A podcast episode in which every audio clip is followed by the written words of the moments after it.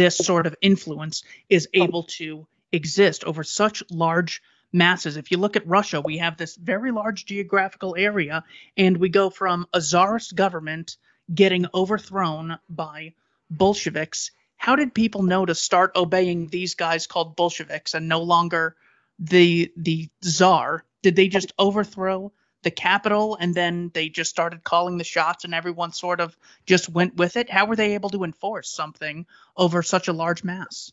Well, they were terrifying, but of course, it, it depended on force. Um, I mean, what was, I think, ingenious and, and, to some extent new about Lenin's approach to politics, uh, he was a student of war. You know, he kept reading Clausewitz, so it was all about kind of balance of forces and so on. But the part that I don't think people have understood, that I, I write about in my book, The Russian Revolution, for example, is that uh, the Bolsheviks targeted the military quite explicitly, quite deliberately, obviously ideologically as well. And if you actually look at the lyrics of uh, Eugène Pottier's the, the, the, Internationale, the anthem of international socialism, it was about, in fact, it was about an army mutiny. Um, and the key line there is, um, you know, they'll know soon enough that our bullets are for our own generals. That effectively the, the capitalists or the ruling classes, the bourgeois, had been foolish enough to arm the proletarians. Now, obviously, this is a, gross simplification, but the idea that kind of the poor, those who had been conscripted into the armies, um, they had been armed. And so what you had to do was target the army with propaganda. Um, and in fact, while the Bolsheviks did make some inroads among factory workers and other urbanites in Moscow and Petrograd, you can actually see in the election figures of 1917, the last free elections held in November 1917, that their best numbers actually came in certain army units that they had targeted. Um, and obviously, it was, it was partly peace propaganda. We're going to end the war, and, and, this is a message that kind of resonated. But effectively, was that the war was unjust. You know, you're fighting on behalf of these uh, these kind of you know capitalist oppressors and you know, the Tsar and Bloody Nicholas and all that. And so instead, of turn your guns on your oppressors. So the idea is to turn the armies red.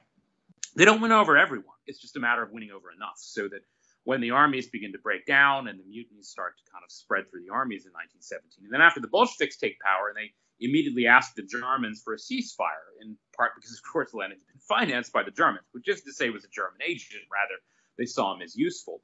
Uh, that's when the mutinies really spread and the army just lots of soldiers just walk home, but they walk home with their weapons. And eventually, you know, those people are mobilized. You know, first, yes, in Petrograd, a few other cities, they have the Red Guards, they get weapons into their hands.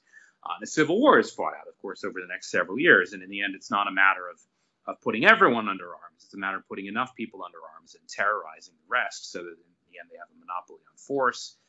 Of course, they disarm everyone else and, and send their, their most uh, dangerous opponents into camps or have them executed, Red Terror, etc.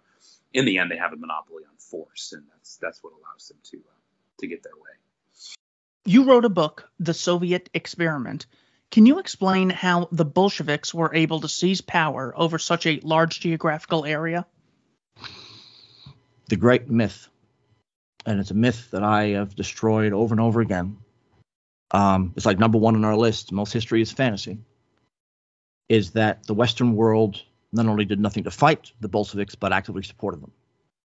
Um, the whites had tons of money, but no one would sell them weapons no one would support them unless they immediately, you know, assumed all Soviet debt, uh, oh, sorry, Russian debt, and let, and let the you know British or the French come in and colonize economically. Um, the Bolsheviks were willing to play ball. They were uh, they had tremendous um, uh, contacts in Western banking capitals, but more importantly, um, this was the ideological movement. Now they didn't understand ideology so much, but um, it was a you know uh, they they received the money that the whites didn't get. They um you know uh, you know Karl Marx worked for the, the uh, major media.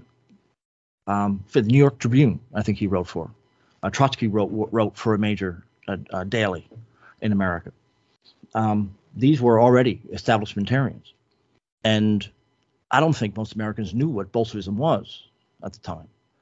But this was the group that they bet on, that they thought was going to, um, you know, save the Jews who were dying in pogroms, and and everything else. And um, that's what they that's where they went. The whites were considered, you know, the worst kind of you know, we would call fascist, you know, um, and demonized in the press. And um, without Western support, the Bolsheviks take over, and immediately food aid comes pouring in. Um, the whites, on the other hand, are using weapons stolen from the from the Reds. Um, the Reds didn't have nearly the manpower that the Whites had, but they never ran out of ammunition. Kind of like ISIS, never runs out of ammunition. Uh, non-military men running things, and yet they're somehow they're they're winning. They were seen as the best bet to create a, a stable Russia, um, industrialized with free trade with uh, the West, and importantly, making good on on on Soviet debts. I'm uh, sorry, Russian debts.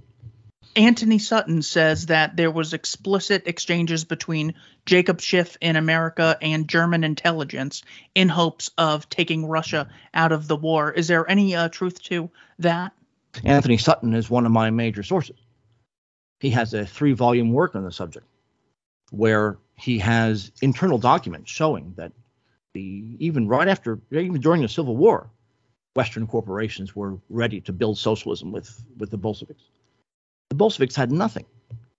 The uh, engineers uh, were long gone, either dead or gone by the time they by the time they took over. There was nothing. Um, God, Henry Ford built the largest Ford plant in the world in the 30s in eastern Ukraine in Kharkiv. Um, all the Soviet automotive industry came came from that. Everything from the railways to the oil, of course, the Standard Oil. Um, uh, the uh, Rothschilds moved into the oil field. Uh, the Lena, mine, the, the mining firms, all came from the West. They saw a massive um, opportunity to build. They, they, didn't care if Bolshevism was whatever they want. Um, the Soviets knew that they couldn't build anything without Western capital. Stalin even worried about um, uh, that Soviet independence is going to be harmed because we're, we're so dependent on Western capital. Now, eventually, they they were able to do this themselves. The first 15 years, my book really is more the first 20 years, I guess, 25 years. This was Western capital created the Soviet Union. Um, GE created their electrical grid. Everything the Soviet Union became was, and this is during the Great Depression. Everything the Soviet Union became is because of Western capital. Antony Sutton was one of the few who laid this out with actual re- receipts. There's no question, but this continued right up until the 80s.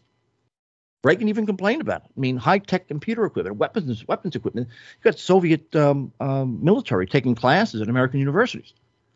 The only time you'll see sanctions on Russia is when someone like Putin's running it. All of a sudden, it's now a problem. China was slaughtering in the worst mass murderer in history.